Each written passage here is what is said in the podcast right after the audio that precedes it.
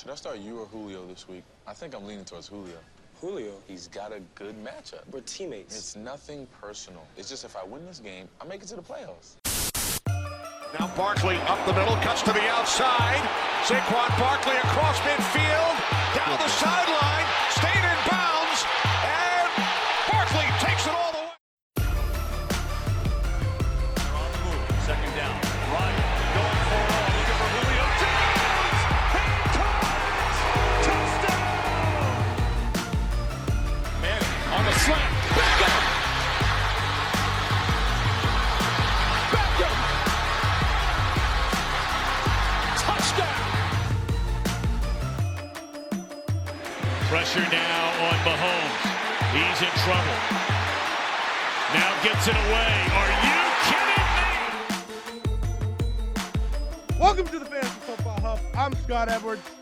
Neville. We're kicking off this new show because we figured one wasn't enough. And this one is going to be twice a week, so there should be uh, added pressure. If you can't tell by the title, this is a fantasy football show. And yeah, we'll just get right into it with news and updates. I mean, if you clicked on the show and couldn't figure out it was fantasy football and are listening right now, I'm sorry to be you. That's tough, yeah. All right, so we're going to start with some news and updates. Lamar Jackson looks like a different quarterback, according to The Athletic. What do you think? That's scary because I already liked him in fantasy football, like more than most. Yeah. Because, hey, he's going to average 15 carries a game. That's Mhm. like a guarantee. If he can throw, oh boy. Oh boy. Everyone's in trouble. Yeah, I mean, the only possibly negative thing about this could be that if he just starts excelling with his arm, he might not run as much, but Yeah. He's still he's a run first quarterback, which there aren't many of. Because even like even Kyler's a pass first. He's just very good on the run. Even Cam Newton, same thing. Uh, he's kind of evolved. All right, next piece of news. Uh, Jerry Jones says that Dak, Amari, and Zeke deals will happen. Uh, I'm not even thinking about. I don't. I could care less about Dak. Uh, I'd like to see Amari Cooper stay, but again, not really worried. Everyone cares about Zeke. That's the big news. And uh, yeah, that's I guess that's good, but I wasn't really worried about it anyway. Yeah, so Zeke was clearly the person you wanted to read here.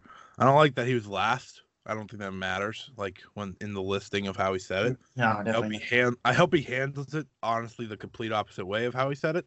Yeah. Yep. But- Zeke, Amari, then Dak. If you pay Zeke, your team is automatically so much better. We've seen Dak without Ezekiel Elliott, and he's been horrible. Yeah, I mean, and more than that, like Zeke matters more for that team than Dak Prescott. You could put in Ryan Fitzpatrick and get similar production. Like, Oh, one hundred percent, probably better. yeah, and he, he's not. I don't know. Dak's Dak's a good quarterback, but he's not great. And I'll- Zeke is great. I would consider Dak a game manager, like a perfect game manager. Yeah. No, I agree. Like he's Yeah. Alex Smith. Yeah, and Zeke is a game changer. Oh, oh, I see what you did there. You you used the play on words. Well done. It was a similar phrasing but different. Yes. It changed the context completely. Yes, sure did. Sure did. Also, uh, last bit of news: Tom Brady got a two-year, twenty-three million dollar extent. The extension didn't really make sense because he's getting paid twenty-three million dollars this year, next year, but it's so it's really a one-year extension. Right. But I don't know. He's getting paid a lot of money now. No, but it is two years. He's getting It paid. It is two years because he's getting paid um until his age forty four season. Yeah, but they said he got paid 23 million this year. I don't fully understand it, but somehow he got a raise and then the cap room got better.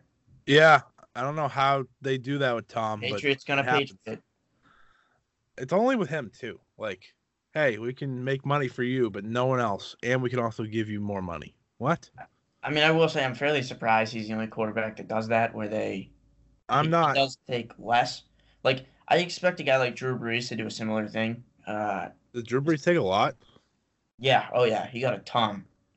Um, I mean, there's a lot of young guys that just take all the money, and Aaron Rodgers. That make that makes sense though because they're young, they're getting their first contract. But like someone like Drew Brees, he's doing fine. Like might as well just like take a little bit less money, still make like twenty million a year, but then have a chance to go out and win a championship because your room your team has cap room. Right, right. Okay. Good point.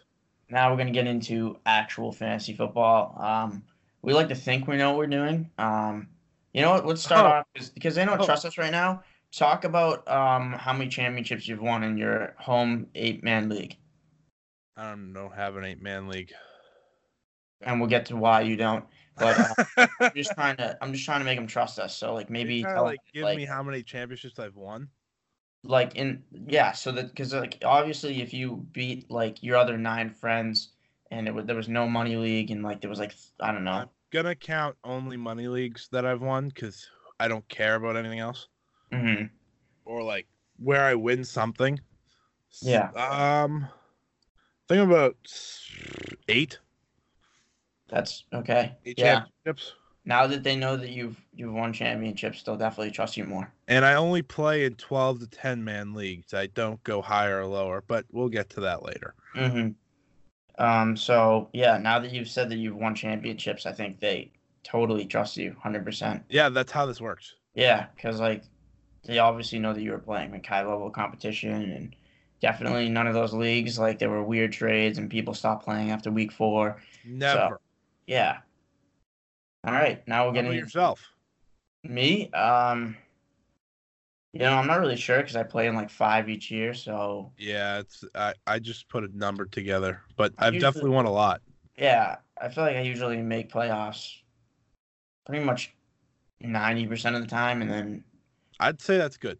yeah, I You're the Patriots. I can help you win your league. I I'm not going to guarantee a championship because once you get in the playoffs, one Ah. injury screws you up. Messy stuff happens. Messy Yeah. stuff. But our goal is to help you get to the championship. You're right. Exactly. Championship right. hunting. Huh? We're we're championship hunting for you. Oh yeah, for sure. Um, so we're gonna go to the tips and tricks for the best fantasy football experience. So it's it's about winning, but it's also about setting up the league so that you guys actually have fun. Um, starting right off with uh, the scoring format. Uh, everyone's now shifting to PPR. I actually like half point PPR. I think it's the best balance between running back and wide receiver value. And more than that, I think it gives the running backs that are creating a lot of offense, like McCaffrey, it gives them a boost, but they don't become overpowered because while it's great that McCaffrey is catching, you know, 100 balls or whatever, Ezekiel Elliott's dominating too. And I know he's catching, I think he caught 77 last year, but I think it's just the most even way to, to evaluate running backs. And then also elite receivers with, with slot receivers who just catch a lot of passes. Right. But if you're gonna do anything, just don't do standard. PPR is fine if it's between the two. oh, you want to bring up standard? Yeah, I'll let you talk about that for It's a minute. 2019. If your players are not getting any respect on the pass catching format of football, you need to check yourself and change your league. Or even better, leave it. Yeah, I mean, Uh, no, it, it, oh, you're not done yet. receptions receptions is a stat in football. In the NFL, they count them, their records, you pay attention to them all year. If you're getting nothing for the 120 catches Julio Jones catch last year, what are you doing? That's why half point, wonderful. Full PPR, that I know that's like the new standard. Like even though they call standard standard, the new PPR standard is standard. Yeah. like ESPN and stuff is now PPR, which is great. You need to be getting points for catches. Standard is brutal. I've had in the past like 10 catch guys, like when PPR was just like finally gaining steam. I've had like 10 plus catches. I'm like, oh, he's got 10 points. Oh, he could have 20 for a great day, but no, he doesn't because there's no PPR. I just hate standard. I'm told by some people it makes you more competitive. I don't know how that works at all. I don't know how standard makes it more competitive at all. I think I feel like if everybody's in the same scoring format, it's equally competitive no matter what the Like, rules are. I would say in standard, the automatic thing you do is just draft three running backs and call it a day. First three picks. Because what's the point of having a wide receiver that's a top guy? Well, it's not only that, but it's also like people that are big touchdown guys Right. going Like to Tyler rewarded. Lockett. It's really hard to catch ten receptions a game. Someone like Edelman or Keenan Allen, like Right. what they do is elite, and they should be rewarded for that. Absolutely. Like Tyler Lockett in standard, I will take him as my number one wide receiver. Okay. If I have, if I go running back, running back, running back, I will Oh, be fine with him I thought as you my top saying, guy because he's gonna catch 80 yards on three catches and a touchdown. That's what he does. hopefully. Like, why is Tyler Lockett as good as someone like AJ Green?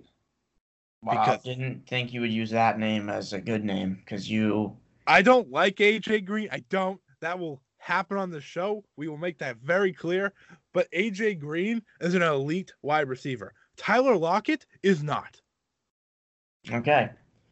Um. Yeah. So, but what I was gonna say is is PPR is always great. Um. But you know, maybe think about a half point PPR. I think that's the, the way to go. I think that's where, uh, it, fantasy football is, is moving, and Oh, uh, you might as well get ahead of it. You know, like we're starting to get official rankings for half point PPR from analysts. Like a lot of them now who are starting to get on that train. Um. It's. I think it's the future for fantasy sports. So- I base my rankings off PPR because that's the standard now. You do Mhm. half, which is Yeah. good. I like I like having the two different ones. yeah, and those two aren't drastically different either. Because no, not at all. Because if you're getting a point per catch, Edelman's worth like any type of point per catch. Edelman is worth so much more than in like a PPR. Like James White and Tarik Cohen too. They have no value to me in like standard leagues, Right. but in half point PP in full PPR, they are like they're RB twos, are flex positions. Yeah. Great. And I think that half point PPR balances it out. Because what people that are standard people are going to say is, why should people get credit for catching a screen, losing two yards, Right. and then they still get almost a full point? They get like mm-hmm. 0.8 or whatever. Yeah. If it's half point PPR, you barely get anything for You get that. point three. But if you actually build those up, you will get some Oh, some points. Yeah, like and it's not going to be overwhelming either. to go along with the points, I think you should always go by a decimal system for your Oh, point 100 scoring. percent. Yep, yep. I feel like that that's forgotten to some people because some people go by the whole numbers. And if you get a point nine, like if a guy on your team has point nine or not like 29 yards and they don't get that last one, 29 yards is terrible, but you know what I mean. yeah. You're going to be pissed. I think decimal points all around should be what's going on in this um thing that which is why half points perfect. not only that, but consistently like when you play a full season of fantasy football, I always have a few games that come down to like I've I've lost games by like two hundredths of a point. Like you need to have that because then the wrong guy wins. I won a championship last year by point two. Uh, There you go. And like who knows what would have happened if it was full decimal. I think most people do use decimal points now, so like I wouldn't yeah, that's also great. becoming the standard. Yeah. So like people are evolving. We're just gonna get ahead of it. If you're still in an old league, you know, either talk to your commissioner or make your own team. Make your own league. This is our tips for the best fantasy experience. I think that's Right. a big one. I think that might be the biggest one on here besides the PPR stuff. Yeah. Well, one thing that I think is very important too is is how many people are in your league. Uh, Uh, It's the thing is it's hard to get a lot of people in your league sometimes, Mhm. especially if it's for money. Um, but you gotta try and get aim for 10. 12 is perfect. I think Yes. 12 for a competitive. If you've played a few seasons, maybe starting at 10, get used to the game. But Mhm. if you've played a few seasons and you're looking for a real experience, a 12 man league is is the way to go. It I don't know why 12, but it just works so perfectly. Um, it, it's so that you have, i- if you think about it, your starters are legit starters, and some of your bench guys are like wide receiver two, threes. Like you're gonna have backup running backs that are handcuffs, which we'll get into later. right. It kind of is like starters and bench players. 12 is excellent. Um, most of my leagues are 12. I Yeah. have like one or two tens just because that's that's how it rolls sometimes. You know. Yeah, if you're not the commissioner, you don't gotta force 12. 10's fine. If you're in the 10, that's that's cool. And even if like you are controlling your league and you just find the perfect 10 and you don't want to ruin that, that's fine. Yeah, that's it. Don't go less and don't go more than 12. Yeah, because when you get into the thing is with ten or twelve, like 10's probably the easiest one where it's like an ideal league Yeah. format, and it's also pretty easy to get a draft together.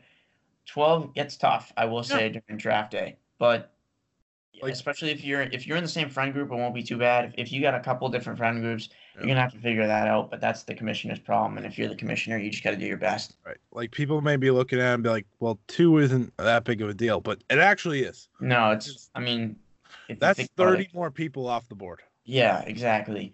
Um, talk about. We just mentioned the draft. Uh, when do you like to draft? Because that's a common question. So I my draft like when I was younger, I will admit I drafted rather early because I didn't Yep. know the difference. And I was like, I want my team now. I want you it get now. excited. You get Right. excited. You go You try a wheel and deal for like two months. right but that's what happens. when nothing's happened, so nobody's gonna move their guys. As years have went on, you realize preseason and training camp have so many injuries. I remember a few years ago, Jeremy Maclin like tore his ACL when he was on the Eagles, hmm like week one, or Jordy Nelson. Jordy Nelson did too. Jordy and that Nelson was a big one. destroyed like someone's team. And that was like I just see like all these things on like Twitter or whatever, and it's like, oh, there goes my fantasy team, blah blah blah, because he's like a second round pick clearly, because Jordy Nelson's a stud.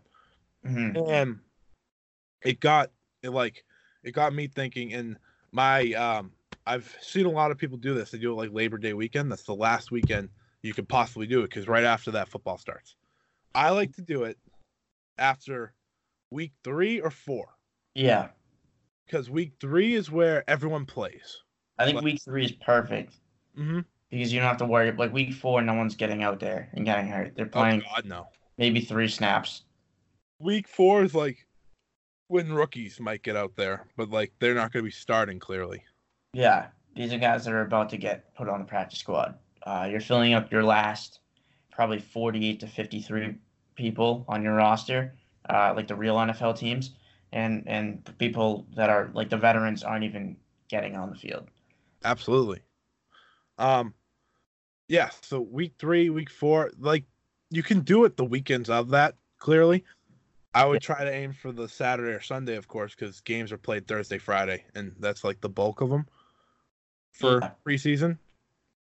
So once you get those out of the way, you can take your shot, draft your team, start getting ready. I like to have a week of preparation before the Yeah, I think week three is perfect if you can do it that week. That's that's always the first week I shoot for. Uh, yeah, and and I will say like drafting early, I learned that the hard way. Oh, Um, we used to draft early in high school, and I remember there was one year where I had.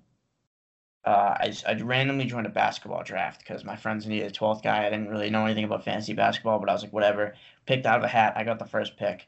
Um, I picked Kevin Durant, and then he had that was it leg injury? I don't know. He had a massive injury yeah. because we did way too. We drafted way too early, and then uh, I drafted AB, AP Adrian Peterson. Um, right when the uh, that season he didn't play because of the suspension, and that was again because we drafted way too early. So you can have the I got the one pick two seasons in a row, two different sports, and I ended up getting screwed both years. The number one overall pick because we just I don't know. I mean, part of it was because I was in high school and wasn't we didn't know what we were doing. So Yeah. you draft week three, you figure out who's going to be hurt because there are going to be some some ACL tears or some Mhm. some big injuries, Achilles, whatever, to a first, second, third round pick, and that's going to affect your your uh, team. Like but I will say, moving on to the next point, you don't win your league at the draft. I mean, there's been times where I've won championships and had like three players left for my actual draft because you, it's not even just trades. It's it's like free agents, big time. injuries, free agents, guys like Phillip Lindsay come on nowhere every single year. Um, there's always a guy that's gonna come. I mean, if you remember, Odell Beckham wasn't drafted in a lot of leagues, or if he was, he was cut before he was relevant, right. and then he just went off. And like that's gonna happen every year. I'll give you a good for instance too. Yeah. Well, Uh, what do you got? So last year I won my league with my friends. hmm Fourth round, I drafted Royce Freeman. The fourth round, Yeah, that was silly. he was cut by off my team week three. hmm You don't win the league at the draft. You have to make the right moves. You have to wheel and deal. Like if you don't trade, this is the thing actually I wanted to add here. There's a lot of people that just don't trade in hmm. fantasy football. Don't be that person. Be Yeah. open to offers. I mean, I have a guy that like I know one of my friends that's always in my leagues. He refuses to trade because every time he for some reason believes that I know something he doesn't, like Huh. like he's gonna make this trade and then find out that all the guys I traded had like a torn ACL, like he doesn't have all the same information I do. Right. Like don't be afraid to make a move, but at the same time, if you're not winning the trade, you know, don't just don't just pull a trigger just to pull a trigger. We'll get Uh-huh. into that next week. We're gonna talk about trades specifically and tips and tricks and stuff like that. But Trades are gonna start with just the basic tips, basic ways to build your team this week since it is Yeah. week one. But making it known you don't win the league at the draft is huge because I feel like a lot of people look at the team and like, oh, well, I have the best team. Good for you. Yeah. There's still like, you know, 16 games to be played. You don't know what's going to happen. And then tying right into that, we have what we call um, we just, we just decided to, we call this the uh, mendable mindset. But basically, what it is is just you need to stay um, fresh. Like you can't, you know, there's obviously guys you love. There's guys you want to believe in. But if, if news comes out, like uh, like say you run really high on Damien Williams, or actually, you know what? I got a better one. Kenyon Drake. Say you're like this guy, super talented. I'm gonna draft him at this spot, and then that's not gonna change. Well, turns out Ballage has been taking the first team reps all week, so that's gonna be more of a split than you originally projected. You gotta change that opinion and say, you know what? I do love this guy. I think he's talented, but he's just not gonna get the workload. And that Right. doesn't mean you can't draft this guy, but don't reach on him and maybe maybe reel back your projections for him a little bit because mm-hmm. it's it's not gonna be just what you want to believe. You know, you got to go with the information. You also got to know what information is relevant, what isn't. Something like someone taking first team reps while both running backs are healthy, that's relevant. You know, when you hear a beat reporter you've never heard of say that, you know, DK Metcalf looked like the best player on the field, that, that's something where you got to be like, ah, I don't know. I don't know if that's, I mean, this guy, is this just hype? Is this real? Like, there's certain teams too, like Miami has that every single year. Yeah. Every single year they talk about a DeVante Parker as literally the best wide receiver in the league, and every single year he's a wide receiver three. Generous. but that's a great point. Yeah, you, you got to know what news to listen to. mhm, you got to be accepting. Like when we did the Lamar Jackson news earlier, per the Athletic, if it's from the Athletic, you know there's something there. They don't Right. just sign on like bums. And Like, and it's also it's just something to pay attention to. We didn't say, well, you heard he's he looks like a different QB that this year. They called him a superstar, so like you know, put him up in your rankings. We just said, hey, this is something to look out for. They're saying he's doing really well in camp, and then we talked about the possibility of him being what he could do if he does become an accurate passer. It's not, hey, they just said he's a superstar, lock and loaded uh, QB one. Absolutely. It's a great point.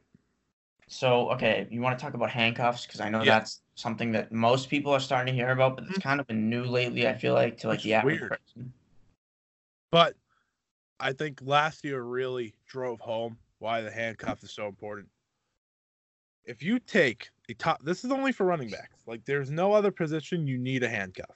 If Yeah. wide receiver and your wide receiver go down, oh well. Like, you know, oh, sorry. But The only scenario I will say with wide receiver that I've looked at this year is is AJ Green and Tyler Boyd would be interesting, but you would have to have like back to back picks. Like if you were like the ten spot and you Right. had like, or like the even the twelve, um, and you have back to back picks, that'd be a weird one to do. But Mhm. th- that's the only handcuff I could see just because of the injury situation. But continue. so Le'Veon Bell was taken either first or second overall last year. A lot of people didn't draft James Conner that drafted Le'Veon Bell. You did. well, two years ago I did when Le'Veon played. Had James Conner my whole season. I didn't I didn't draft Le'Veon Bell last year at all. Oh, you just that's right. You just got James Conner, Dom. Right, I picked him up as soon as it happened. Yeah. Like, okay, this is rumbling. Anyways, you need the handcuff for any running back. That is the backup, the first backup to them, not the second. Even though some people in deeper leagues like to take that shot, like Justin Jackson, for example, on the Chargers, when. Melvin went down, they took a shot with him. That's fair. I get that. Yeah, that's a midseason waiver pickup. Yeah. That's that's fine, but like we're talking more like Right. guys you got to go, you got to know that I'll give you a perfect example. If you draft Todd Gurley, you better get uh, Darrell Henderson. Oh, absolutely. That's the. I think that's the ideal example this year. Yeah, that's Um, yeah, that's what I meant. Yeah. So if you say you're taking Melvin Gordon this year, I don't know where he's falling now. I think he's second round because we don't know what's happening. Yeah. If you don't take Austin Ekeler, you're just you're just trying to make yourself like lose. You need the backup. Yeah, because you don't know when he's coming back. With Like- someone like with Gurley, you find out what his situation is, and then you figure out who gets the workload. And the thing is, you don't spend a capital. With with Gordon and Ekeler, it's more of like it's gonna be Ekeler until Gordon comes back, and then you can just flip it. Yep. But that's that's a lot more of a higher price you're gonna have to pay.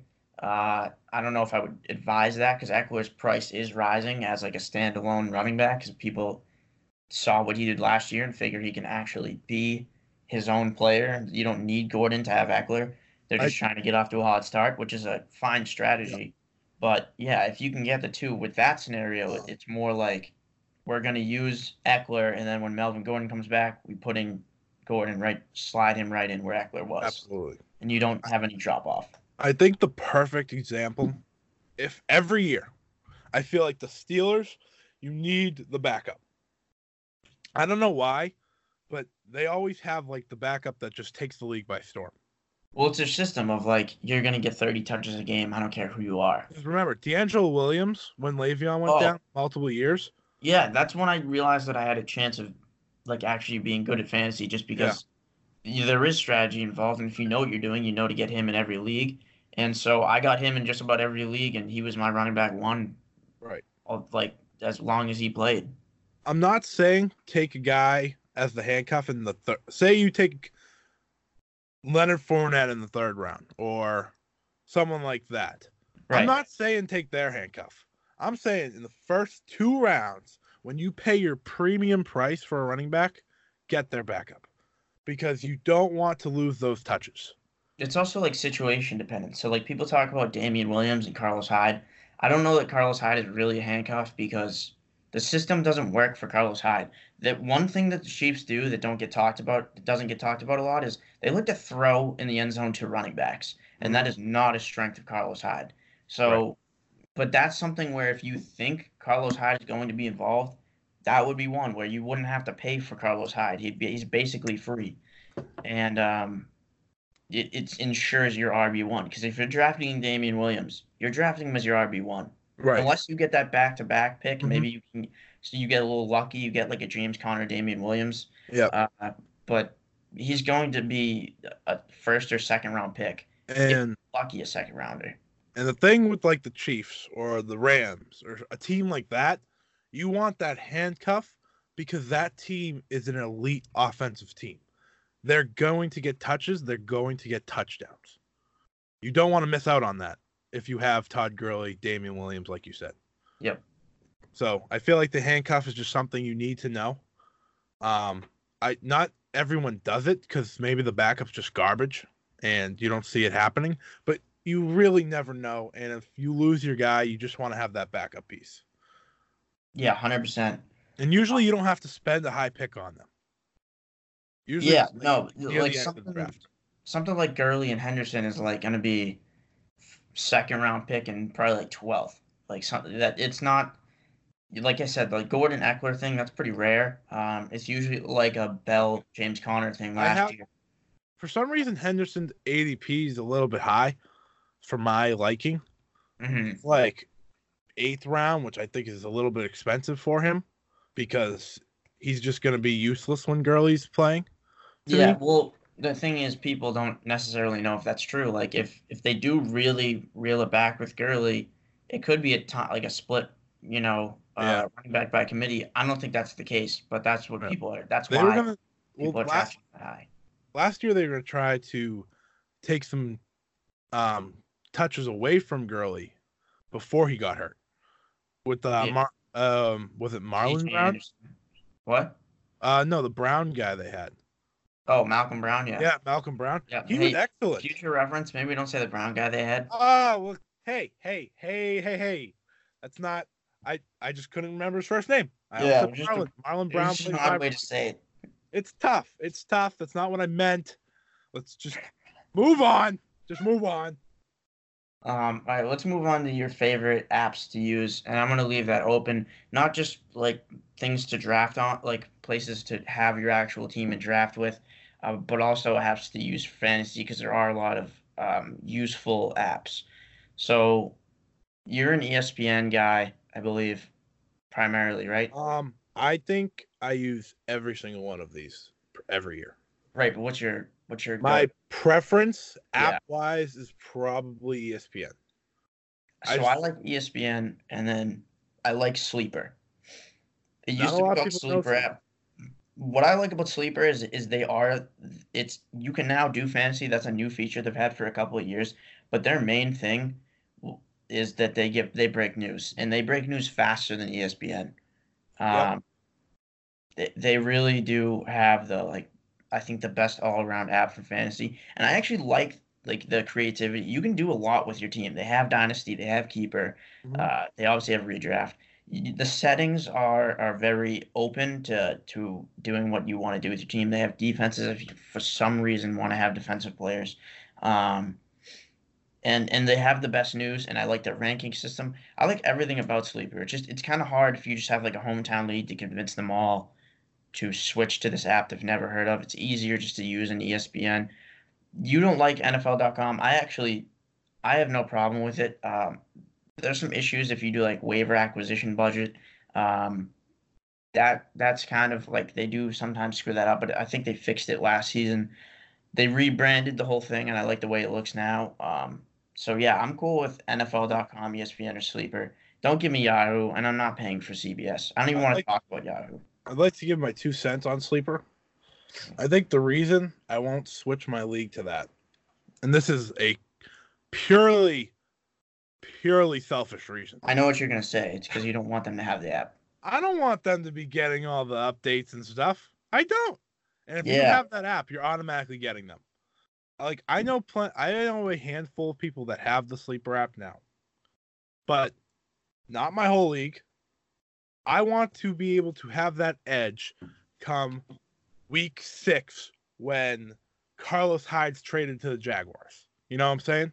It's it's that, but I think the most useful thing is that when the waivers are open midseason, and like this is why you need this news, is they'll be the first one. I mean, Adam Schefter might tweet it out first, but if you don't get notifications for Schefty, it'll go. It basically turns them on for you, and it only gives you the the quality information, not the random stats he has on how Patrick Mahomes was the sixth person to ever do this in Week Right. 13. Um, it gives you what you need. It filters the important information. So you'll find out like um, I think a few years ago, like you'll have it like a Jamaal Charles like tears his ACL on a Wednesday practice, and it'll it'll get to you first, and you'll be like, oh, okay, and and it doesn't even have to be like, oh, I have this player and he just tore his ACL. You can rob someone if you if your running back situation is bad and you find out Leonard Fournette just got injured and you need to figure out who's going to replace him. You can pick him up before the team that has Leonard Fournette and then you have two options. You either keep him and take his production, or you say, hey, man, I got the guy that's up next. So either you can sign this trash bag in free agency, or you're going to have to trade with me. Right. Um. So here's another cheat. As you were saying, if you don't have um, notifications on for Schefty, I'd do that. You may I get mean- a lot of tweets that are annoying. Well, the Right. thing is, I think if you get the sleeper app, you don't have to do that and it Right. important stuff. But if you want the advantage as far as you can get, you're not going to get anything sooner than him putting out that tweet. Right. It's just you have to filter through a lot. Yeah. It's usually the big news will be brought to you on the sleeper app just like a minute after he tweets Like, it out. And I- it could be really useful for someone like if like uh Mohamed Sanu goes down hmm and you or sorry, not Mar- sorry, I was linked to Marvin Jones goes goes down and you have like Kenny Golladay or you're Right. working on a trade to get to get Kenny Golladay. You just get it done right there. Right. Um, like last thing, I only have I have Schefter on because of off season, but I just don't shut it off because like I care about my fantasy team, so why not have it? And you talked about all the apps. I just want to add my two cents real quick about each one. Um, CBS, it's excellent, but you don't want to pay for a league. Yeah. It's excellent, like one of the best running everything all around. It's smooth, I love it, but yeah, not paying. NFL.com, I've had my problems in the past. Yep. The new app looks very, very good. So I'm I'm willing to give it another chance. The app I've had problems with. That's the main deal here. And when it comes to fantasy, the app's what matters most. Like Yeah. nothing else. Like you're not going to use the website that much. You might look at it like once a few every few weeks. And if But- you have a terrible like app, it's going to ruin your experience. If you can't like, if you if there's been times where like I try and put in for a, uh waiver request and they don't work, and it's just like you have to do it like six times, and you don't know whether you even got it in or not, and Mm-hmm. you're just like, man, like this is gonna like some of them are gonna affect your team. If it's someone like a James Conner or a Phillip Lindsay last year, like that is a huge problem. Absolutely. Um, and last thing, ESPN, I actually had problems with prior to when they upgraded. So they went through a they refurbished all their fantasy stuff and Right, put it put it on Apple. Yeah. And it's been excellent since. So if you're gonna do a league, do ESPN, do Sleeper, NFL.com's fine. I'd highly recommend CBS if you if your league wants to pay for it. I just think, Yeah, yeah, I you're gonna have a hard time pushing that, and I don't think it's really worth it. If It's you're if everyone's working a full time job, they might be willing to. Yeah, it's for work leagues. Like that's Right. pretty much like everyone I know is is part of a work league or they're part of like their dad's work league, where Right. it's like you know um, a bunch of office guys, uh, and then they need a twelfth guy, and they just invite one of the sons. Yep. Um, so that's really what CBS runs on. Yep. But yeah, if you're just you just want to have fun, you're in college, high school, whatever, just go on NFL or ESPN. It's free. Mhm. I mean, have fun trying to convince people to pay not only for the league but also just to get on with the app. Like that's and that doesn't even go into the pool. Like I don't think that's gonna ever work. Um, but we're gonna move on. There's other things we're gonna talk about throughout the year. I want to talk about waivers and the different um, waiver acquisition budget versus the normal waiver system. This is gonna be stuff all year, trade stuff like that, and we're gonna talk about it all the time. Um, but yeah, you have one more thing you want to talk about, and then we'll move on to team building. Yeah. So this is gonna be real quick. Um, I put interest picks here, Yeah. and this goes based off of you're in the draft, and you have a guy you really like, and say he's six to ten spots down the chart, Mhm. and you have a pick right around the corner. If you don't think you're gonna get him, like if you know how the other people's draft, just take him. You're gonna be happier with players you like than players you're like, well, I could get this wide receiver who's a better value, but I'm not as high on. Yeah, I mean, there's always like uh, the perfect example for you. I know a few years ago would be like, thing about fantasy. We talk about this is about the experience too. You obviously want to win, but there's nothing worse than losing with a guy you don't believe in. In the sense, like I remember you hated Doug Martin a few years ago, and I wasn't very high on him either, and that was one thing we agreed on. Yep. And I remember I had Doug Martin because I was like, at this point, I got to take him, and he just did nothing for my team. And it was nothing more frustrating than someone that I was like, I think he sucks for months, and then into the draft, I'm like, I don't think he's good. But then I was like, look, I he's the best available right now. And then you go and, and he sinks your ship. That there's nothing worse than that. You'll be okay if you go with like like someone I have really high this year with the new offense is Julian Edelman. And if he just does nothing for my team, at least I'll be more comfortable with that fact than someone where I'm like, I know this guy isn't going to do well. Like, and it's, it's just not going to work. like I have the perfect example last year. I liked Royce Freeman, so I went out of my way to get him. Did it work? No. But did I accept it? Yes. I took the chance. Didn't work. Oh well. Last year as well, the value of Michael Crabtree was there because he was the top receiver on the Ravens. He was supposed to be good. I took him in like what the seventh round probably, or whatever. He was he was he was a bench piece, but the value was there. He was like, oh, he's ranked 50th, and the next guy's 60th on position uh, in top hundred rankings. I was like, I'll just take the value. I hated it. I wanted to get rid of him more than anything. There's a reason he's still there. No one wants him. I will say though, to that point, we're not telling you to reach. Like, don't No, no, no. go for your favorite guys. Like, do it at the rounds that that makes sense, but don't. Yeah, like you can jump up five or six picks. If we're talking about middle rounds, like obviously you're not going to go with Damien Williams at pick six, um, but just know what what's a reach and what's and what's a value. Because Yeah. if you reach on anyone, even if he's a really good player, he's not going to help your team. Like Right. if you reach in the second round, you're getting two third round picks. Oh, yeah, instead of Here's the thing. I'm not Second. reaching in the first two, three rounds. no.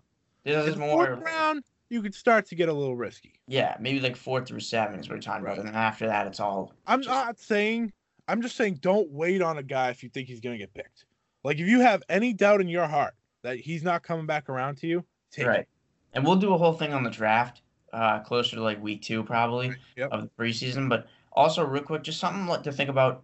Don't just go in with one guy when you're when you're three picks away and you're like, oh, this is my guy, this is my guy, and then he gets picked and you're like, um, and then you get stuck. You got to be able to think about like I always have two or three options depending on how far away I am. Mhm.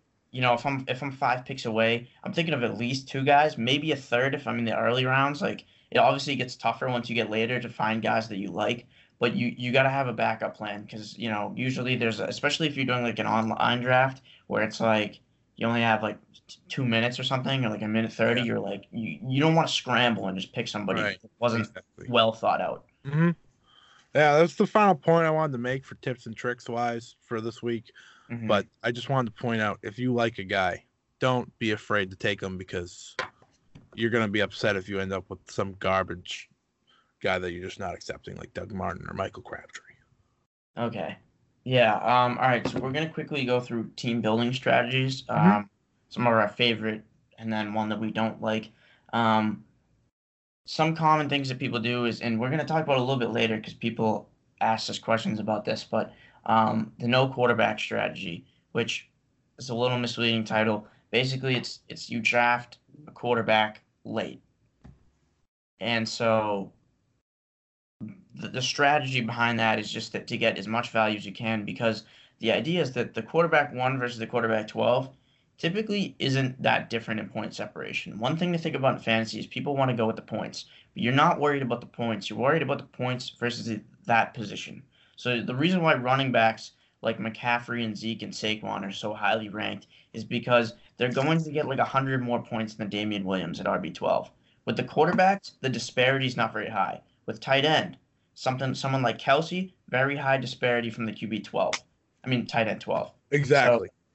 The- that was so- that was the point I was gonna make there too. Yeah. Like Kelce comparison. and also like with with QBs, it's there's 32 QBs and and they're all really good at football. Like even the ones that you like minus Nathan Peterman, but um, they had to get here and like obviously you could say that about every position, but with with running backs there's a lot of opportunity based po- fantasy points. With the quarterbacks, like you can get Jared Goff super late. I would be thrilled with that. Cam Newton, super late. Kyler Murray, all of these guys, you can draft.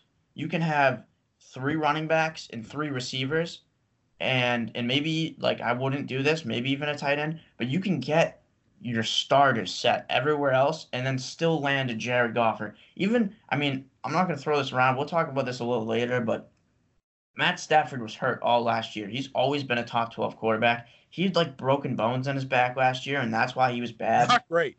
yeah, not ideal for like you know playing quarterback in the NFL. So there's plenty of guys that you don't have to go down to Matt Stafford's level. Jared Goff is one of my favorite examples is of a guy that you can get super late, and even like I mean this doesn't completely apply to the to the strategy, but if you want to kind of like not buy in all the way, you can get a Baker real late. You don't have, and he could be a top five easily. Um, it's we're just saying, you know, it's basically just don't draft Mahomes, don't draft Rodgers, don't draft Luck. Deshaun Watson probably still wouldn't apply to this strategy, but he is a value, I could, I'd say. But Um, yeah, why don't, why don't you talk about your feeling of it? Because it's, it's basically the premise is just that you wait till you fill out the rest of your team, except maybe tight end and then obviously defense kicker Mhm. to get so it. I, I only have like one real note here of like the perfect way of thinking of the no QB strategy. I saw fantasy analyst from NFL.com go on and say, I wouldn't mind having Josh Allen and Lamar Jackson as my two quarterbacks. If you're switch, I don't know if people understand how good Josh Allen was in the last few weeks of the season. He ended up being the QB one, the number one. Um, Josh Allen's going like 20th maybe this year.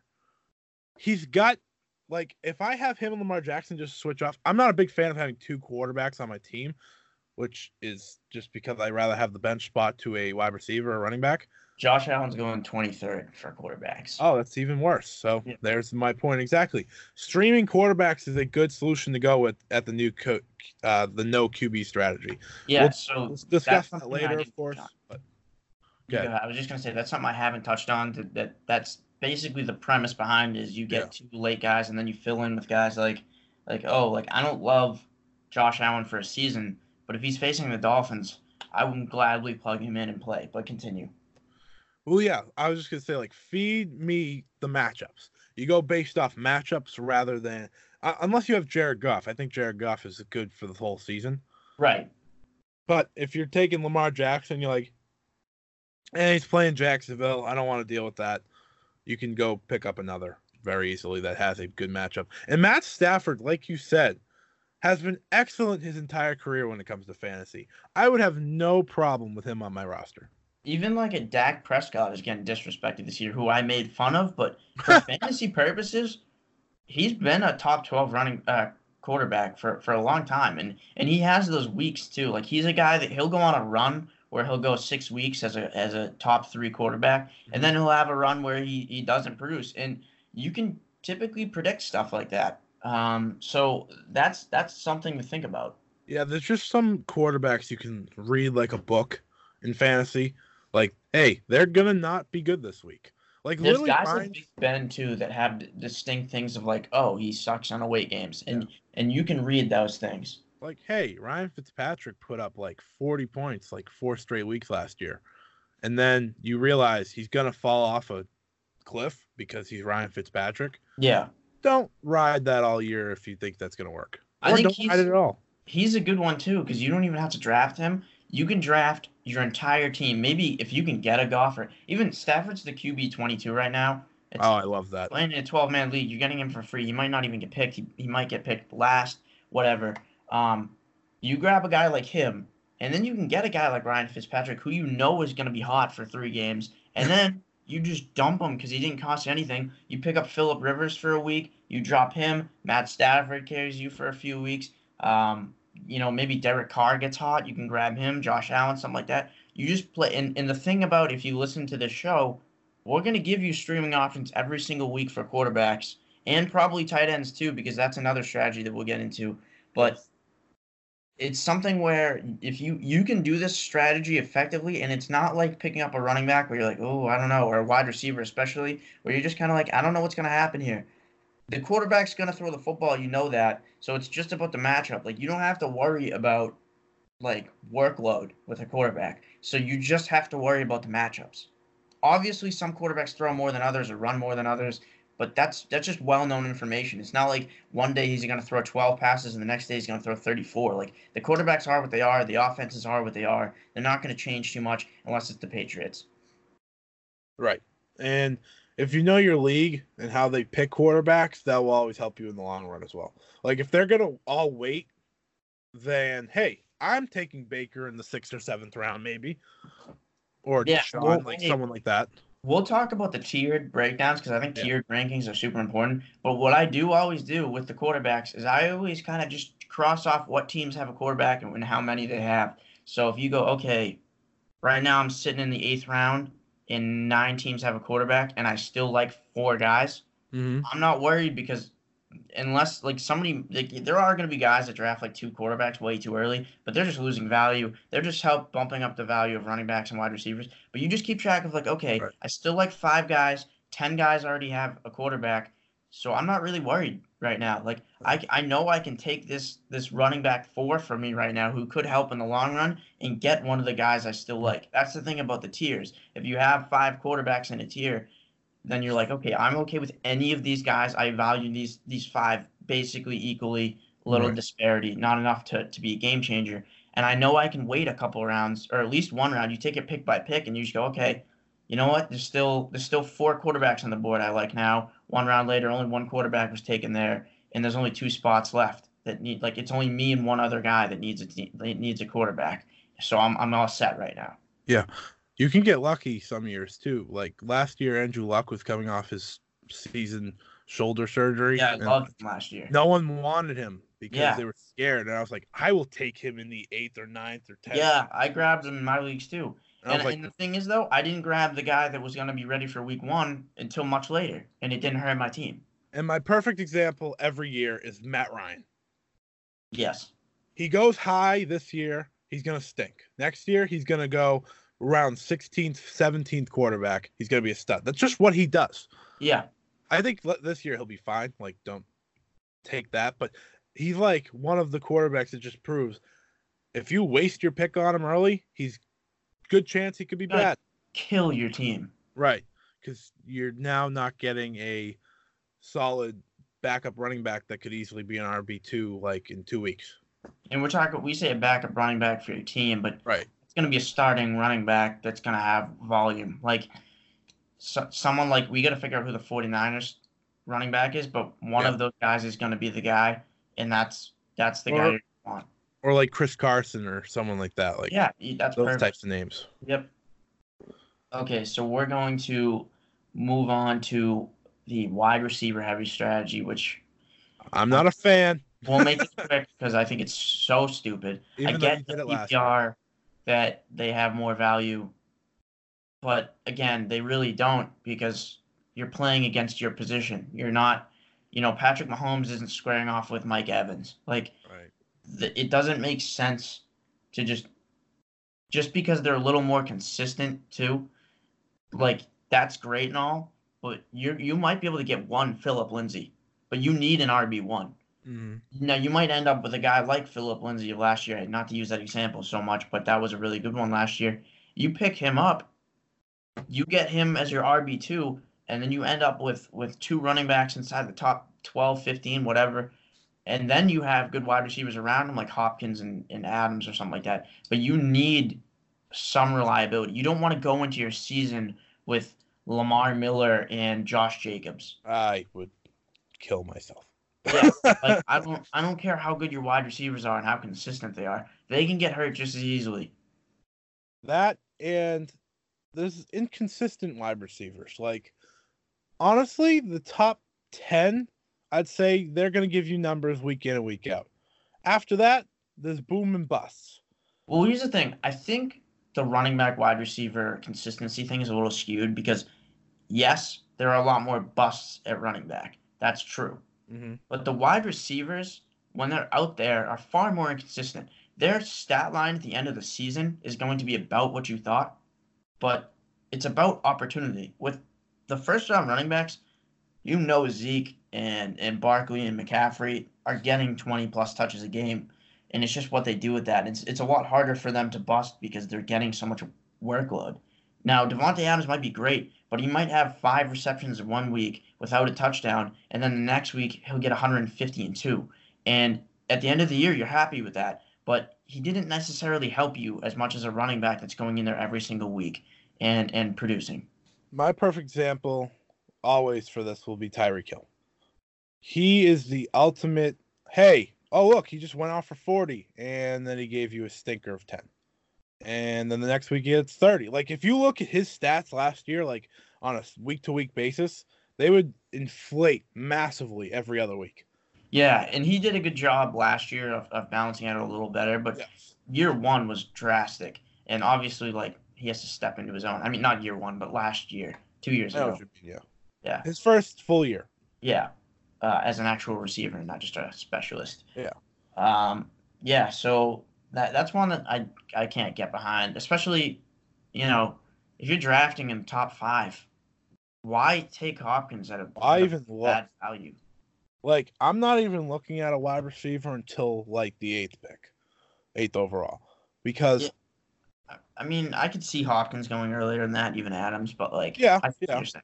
but you want I- a running back because you want a guy that's going to carry your team. I don't think you got to reach on like a Joe Mixon in the first, but like, like he's the first round pick. But I mean, like, you don't necessarily have to take him at five right. over Hopkins, but you. I have a like personal seven or so that I would take like at the running pad running back position before I even like consider Nuk. Because running backs are filled this year in the first two rounds. Like this might be the most RB one talent we've ever had. Yeah, it's a lot. Like you can get Le'Veon Bell because he took a year off at the end of the first, hmm and we don't know what he's gonna do, but he's gonna get the touches to be an RB one. Yeah. People people don't understand that. So I'm not going wide receiver heavy, but I I recommend probably taking a wide receiver in the first two rounds just because there's so much talent there. Like if you take him in the second round, you can get Juju or Odell. hmm You're gonna be happy with those two. Well, that's why I love the, the talent this year. Is there's so much second and third round talent at wide receivers, even into the fourth round. I mentioned Edelman before. I think he's going to be a monster this season, and he's a fourth round pick. So Absolutely. yeah, that's that's Boy. big time. Um, the next strategy would be RB only, and that's a similar strategy but flipped. I think if you're gonna go with one, that's the one to go with. But my thing is, why are you doing that? The no quarterback strategy makes sense, but there's also a breaking point. If you can get Mahomes in the fifth, you gotta bite that bullet, and it's not even biting a bullet; it's getting extreme value. But you gotta, like I, we said about the, the mendable mindset, you gotta go into it. You can go into a draft with one strategy, but if you realize you can get Deshaun Watson in the seventh, you take that value. Like Right. if they're screwing up, don't just be like, "Oh, I'm gonna screw up too," because that's what I went into the draft with the mindset of. Like if they Right. go slip up, you you take that value. Like if you're gonna go like RB only, but then Davante Adams is there, pick 17. How do you let that happen when you can Mm. just rob that pick? Yeah. Um so I did the RB only in a league last year. I want to see how it worked. Yeah. Like, so I took a wide receiver in the second round, but out of my first six picks, I picked four running backs, including a bench one. Okay. I won this league, but two of them got hurt before the season even started. But here's the thing, though. You did do the strategy, is in the sense that in the top six, yes.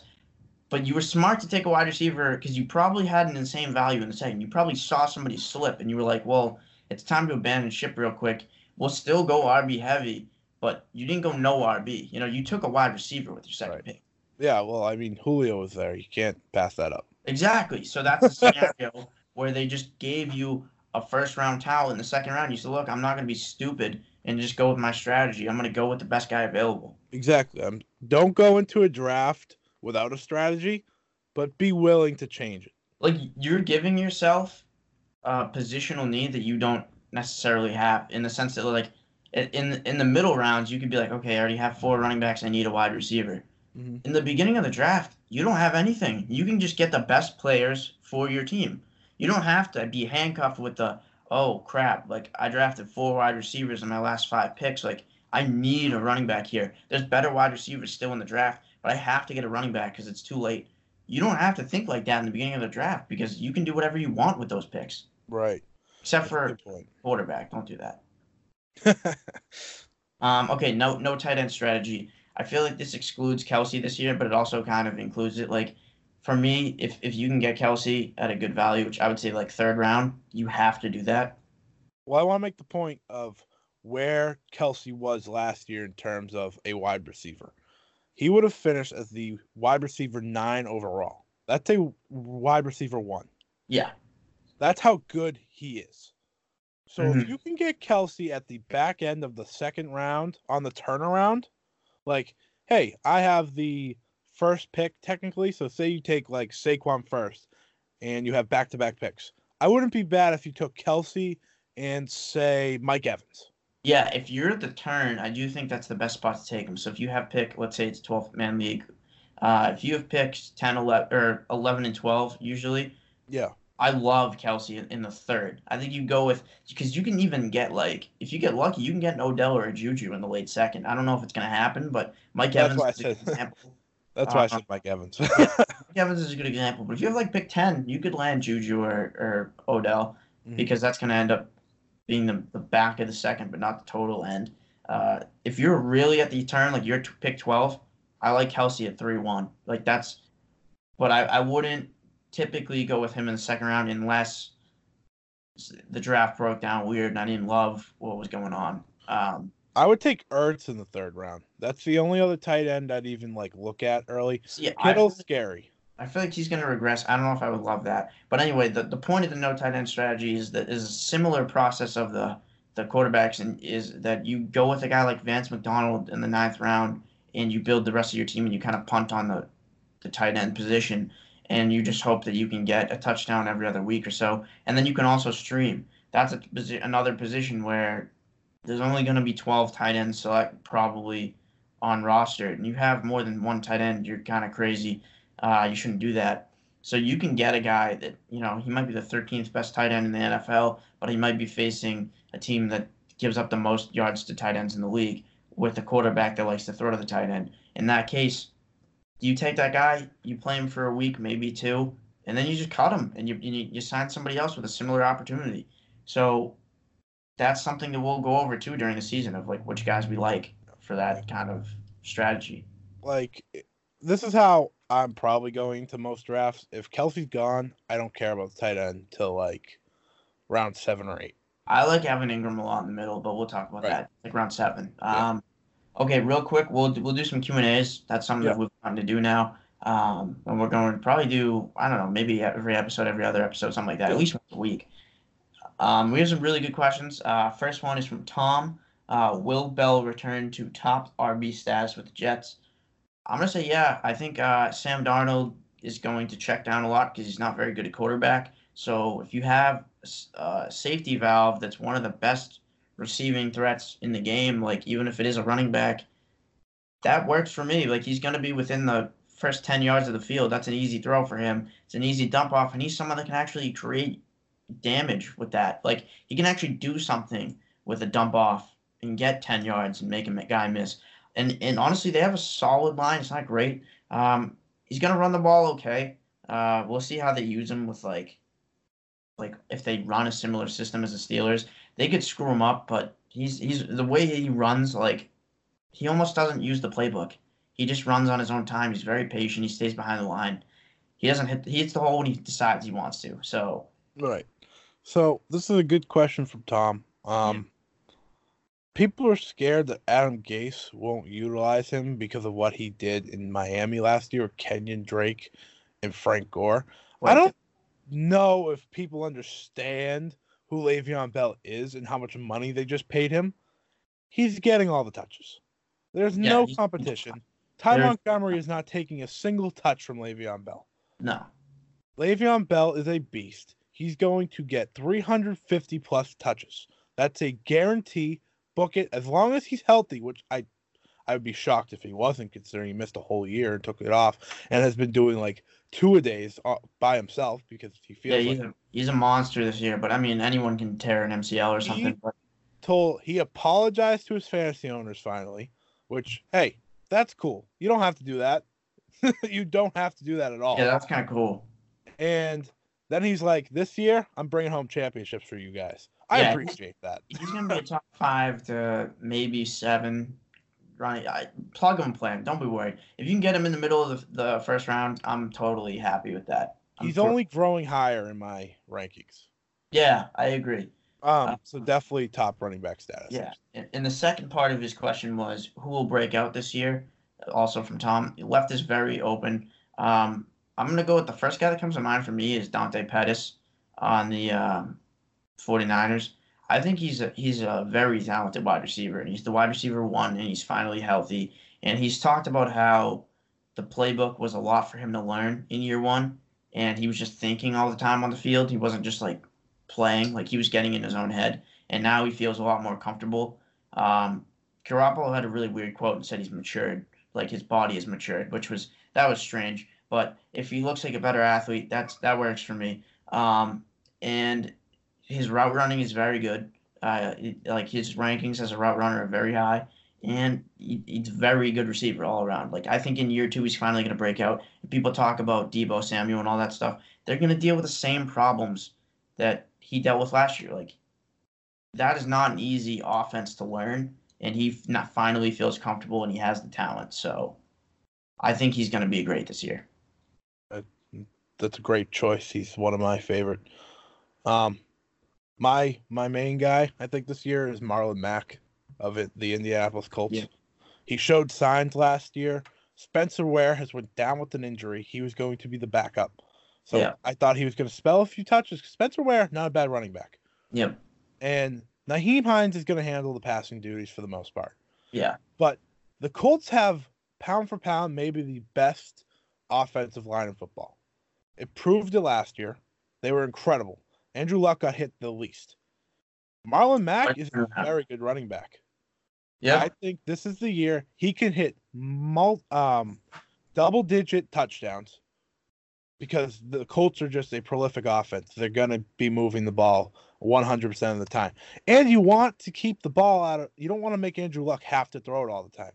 You want to limit him because shoulder he had a shoulder injury past. Mhm. If you can feed Marlon Mack for 250, 300 touches, you're going to do that. I think he is a perfect RB2 this season. Some people are even getting him at the flex position, where I think it's phenomenal. I think he's going to burst out. Um, I, I like the Dante Pettis. I want to give a running back that I think will burst out. I think Marlon Mack is the choice here. He's also a late third rounder, so you're you're not giving a whole lot. Um, also, one I'd like to just throw out there. We're not even going to explain this one too much because I think we're going to move on. But uh, on Johnson with Theo Riddick on should be awesome. Uh, I don't know if you would consider that a breakout because he kind of did last year, but I think he's going to take a step up this year. Um, okay, this one's from Drew. Um, and the question is Will Cliff Kingsbury's offense work in the NFL? Um, we're going to take this from a fantasy perspective. Uh, I think it will. Um, one thing that's awesome is that he's talked about how fast he wants to run his offense. He wants to get like, I forget the number, but it's like a billion plays per game. And so if you think about it, if they're running twice as many plays as the rest of the league, he's they're going to get the volume. They're going to get it's basically like they're playing realistically like six quarters instead of four because there's no way you're actually going to be able to double your production. But um, if you can get an offense that works that fast and they can move the ball downfield, like it doesn't matter how fast you go if you get three and out at every time. But I think Kyler Murray can move that ball downfield. We'll get to that next. But um, yeah, I'm excited for what the Cardinals are going to do. More with David Johnson and, and Kyler Murray than anyone else. But someone like Larry Fitzgerald could take an uptick too, which is wild at his age. But he's Right. still proven that he can do it. Here is my fantasy spin on it, just real quick, because this is I, yes, his offense is going to work year one. Like no one's going to be ready for the amount of plays he's going to do, and I think Kyler's the perfect option to run that amount of plays. Mm-hmm. Um, so I think David Johnson returns to prominence. Yep. He was the RB nine in PPR last year, which people probably don't remember because they just felt like he was such a bad choice. Because he just his points were like 15 a week. You expected 20 plus. Yeah. You wanted that average of 20. I think he can return to that. He still like is on he in his mind, he wants to be the first thousand one K one K guy. Like he wants a thousand receiving yards and a thousand rushing yards. There's not many guys that can do that in this league. I think Kingsbury sees how good he is. I think he will utilize him more than anyone else in the offense. And I think Kyler Murray, he's more way more of a threat than any quarterback they had last year. They're not going to pack the box as much. And I think the thing is too with with speaking of David Johnson, he's gotten kind of a bad rap. Like people obviously see the athleticism, but I think he's one of the most athletic guys in the league. Like Saquon kind of took that mantle, but he's up there. He is he is a freak of nature, and he has like if you watch even his rookie in, in year in his first full year, like he had David or Marshawn Lynch type runs where he just like didn't go down, but he also showed like just the balance and the speed. Mhm. I love David Johnson, and I think that's going to be super productive. Um, one thing to think about is that you compare it to like Chip Kelly's offense. It didn't really work for the NFL because he ended up just tiring out his defense, and and it, and it he was out of the league quickly. But it was very effective for fantasy. So, will it work for them winning games? I think it'll it certainly will be better than last year. I don't know how effective it's going to be long term, uh, but I think for fantasy it will be very impactful. Um, Right. Speaking of the Cardinals, the next question uh, from Tevin is: Will Kyler Murray and his unique style of play take the league by storm, or will he bust? Yes. I think he's what? yes. I just said, will he take the league by storm? Will he bust? Which one are you saying yes to? Storm. He's taking Okay. the league by storm. He's excellent. The thing about him is he's small. We get it. Who cares? Drew Brees is small. Five ten is an average height. I don't care. Russell Wilson, small. It's pretty Guess tall, what? actually. I would consider Drew Brees and Russell Wilson two of the best quarterbacks in football. I don't even care. Yeah, like we're, we've talked about the hype plenty. Like whatever. Um, the thing is, I think what people, it, it's the same thing with Baker Mayfield. Is what happens is when they dominate, they become like a playmaker, and you consider they label them as a playmaker, and that has a negative knock sometimes in the sense that they think you're just like with him, they just assume he's a scrambler and stuff. The thing about Baker and Kyler is they have elite arms, and Baker's now finally getting that recognition. But Kyler Murray, yes, he ran for like 800 yards or 1,000, something ridiculous, but he had an insane completion percentage, and he's very accurate. Like I know it was college, but accuracy doesn't go away. That was Josh Allen's problem in college, and that's his problem now. He can still be effective, but you can't teach accuracy as a quarterback. Uh, you can get a little better, but you're not going to go from like Lamar Jackson to Drew Brees. He has elite accuracy, and that's why he's going to be successful in this league. And he can throw the ball like with power too. I don't care what his weight is. It like people talk about oh like he's five ten, yeah, but he's he's over two hundred pounds. Like he's just as thick as as Right. as any of the other quarterbacks. Yeah. Um, well, minus you know Big Ben, whatever. He's he's got plenty of size. He's not overweight. Um, and he will run, which is going to give you a huge baseline. So if he runs for 50 yards, that helps you out so much as far as like maybe he throws a pick or a two, but if he runs the ball, he's still going to give you equal production as a normal running back. Uh, I mean quarterback, and he'll go off some games. I believe in him. I don't know if he's one of those guys. If I was going to draft Kyler, I'd, I'd also draft a guy like a Goff or maybe even just like a, a Stafford, just to, just to have a little safety net. Because again, he is a rookie. I don't love drafting rookies in fantasy. They usually do better in years two and three. But um, you know, it's one of those guys like you you take him and get a little security blanket. You know, kind of like not a handcuff, just like another streaming option, and uh, just see what happens. But yeah, I, overall, yes, I believe in him. I think what's being overlooked is he has Larry Fitzgerald as his mentor. Like, I know he's not a quarterback, but he is one of the most respected guys in leagues. He's been to every stage possible. He's been to the Super Bowl, he's been to the Pro, he's done everything. And having a guy like that not only teach you the ways of the NFL, but having him be a security blanket of sorts as well on the field Yeah. like there's gonna be trust there. Like Larry Fitzgerald at the age of 36 is still one of the best receivers in football. And it also helps that he's in the slot, so he's not going to be throwing 40 yard passes as a security blanket. Like he's going to be throwing slants Mhm. and drags, and, and, and he'll do some intermediate stuff too, which can only help. Like- but it, it helps to have him close. Right. Uh, having Larry as your security blanket for your first year, you could have a lot worse things, say the least. Okay, and David so- Johnson, by the way. Yeah, that'll help. Um, then the last question is uh, favorite week one streaming options if you missed out on the top 20 QBs or top 10 tight ends. This is from uh, a guy named Tupelo who comments on pretty much everything. it, not always not always positive, but he's always No. there. Um, so But he's there. yeah, so uh, this plays perfectly into what we talked about earlier with the different strategies for team building. So week one, we'll just look at the schedule real quick.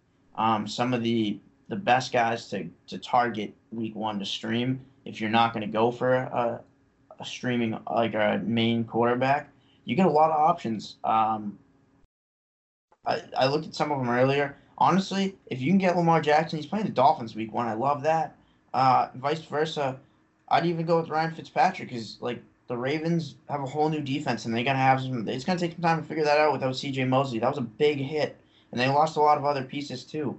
Um, they lost Eric Weddle. I know they replaced him with Earl Thomas, but that's gonna be an adjustment. Um, that's a good one. Uh, I actually kind of like Nick Foles versus the Chiefs, just because the Jags will move the ball okay. The Chiefs are going to win that game, but that actually helps because he's going to have to pass the whole game. It's not going to be Leonard Fournette getting 25 touches. They're going to have to throw if they're down. And uh, the Chiefs, great team, but they don't have a great defense, and they didn't really do anything to fix that. So that's an interesting one. Uh, you want to talk about some of them? Some Yeah, of your so- favorites?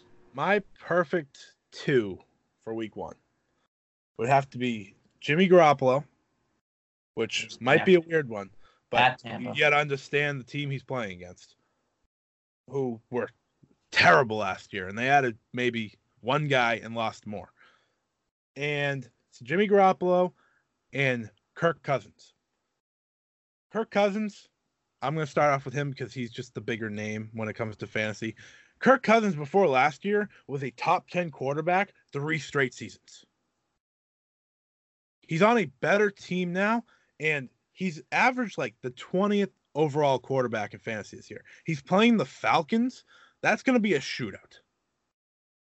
I like quarterbacks that are shoot in shootout mode, like you Uh-huh. said with Foles. Like Foles, he's going to have to be shooting it out with the Chiefs, and the Chiefs are going to win. But I like those types of matchups. Kirk Cousins, I think, could return to fantasy prominence this year. He had career highs in completion percentage and touchdowns last year. No one recognizes that because they just had a tough season. And then you with Jimmy, hate on uh, Cousins because he's easy to hate on as a person, which I don't really agree with, but he's actually a pretty good quarterback. yeah, yeah, and Jimmy G, first game back, that might be a little scary, but he's playing the Bucs. Bucs are not good at defense.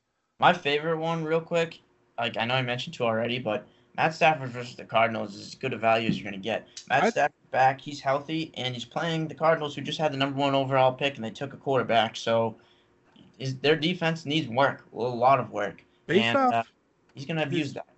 based off his schedule, I'd probably play him most games.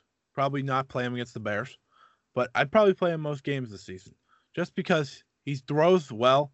He's recovered now, He's and the king of yardage. And this is gonna be the first year he's ever had a good running back.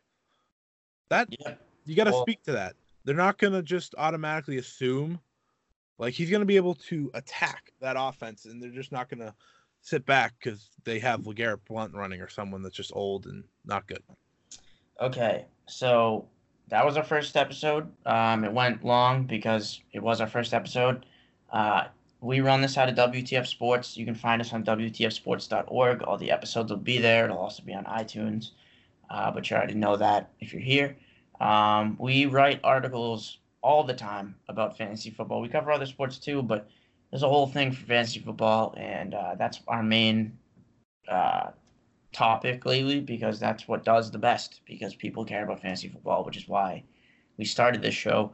Um, you can also listen to Around the Diamond, which will be coming back in September, but we have like, what, 36 episodes or something already. Um, and that's just all around sports, pretty much everything but fantasy football. Um, so, yeah, that that's. Is there anything else we need to plug? I know we do a lot of projects now. No, no, that that Yeah. definitely look at the website because WTFsports.org. We have a ton of articles. like you can listen to us talk. That's awesome, but hey, listen to us read it, read what we write because Yeah. we're giving different takes there too. Like, Yeah. we have series for fantasy. We have risk factor going on right now, and that has to talk about the most risky players in fantasy this year and if they are really worth the risk. Like, to example, we uh, you did Melvin Gordon, Yep. I also did Ezekiel Elliott. right? You, you we're taking the holdout type guys because it's early in the season. We don't know what's happening, and Yep. you you perfected Zeke. You talked about what's going r- truly on with him and why it's actually not that big of a deal. Yeah, I, like I said, I mean, well, you can get into it if you read the article, but if you want to feel better about Zeke, read that article. Right now, the series is covered. Um, Scott's written about uh, Todd Gurley and Nick Chubb. Nick Chubb's one that not pe- people aren't worried about right now, but they should be because of Kareem Hunt. So we can get into that. Um, and then I also covered Melvin Gordon, uh, And AJ Green. Ezekiel Elliott, and then AJ Green, who is injured. Um, so these are players that like you you can't figure out that factor of it just by looking at the rankings. You can see the ADP, but that takes a while for it to react, and, and you can't get the up to up to date news. So Right. We try to give you the, the you know all the other sides to think about when you're about to draft a player. Mm-hmm. Yeah. So absolutely check out WTFsports.org. Other than that, that's that's all I got. Yeah. All right. Um, we will see you Thursday probably. Thursday. Um, yeah, absolutely. all right. We're gonna have planned shows like our Thursday shows probably gonna be around rankings, mock drafts. Then these shows are gonna be like specific players and whatnot. So specific players, strategies, stuff like that, getting you ready for the draft. Uh, just just getting you ready to go. so definitely subscribe on iTunes, Spotify, whatever your favorite thing is. Click that button. make sure you keep up to date. We're gonna hopefully uh, have shorter episodes, and we we intend to have spurts, give you when everything happens, so that it's not a big deal when if you want to just see, oh, what's the tips and tricks, blah blah blah, whatever that is. Just make sure you subscribe. Check out WTFsports.org. Other than that, we will see you on Thursday. Bye.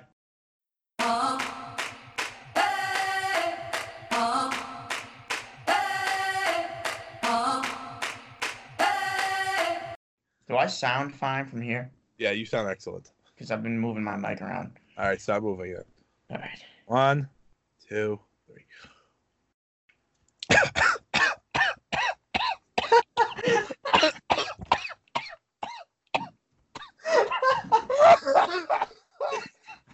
that wasn't that wasn't ideal. Ah,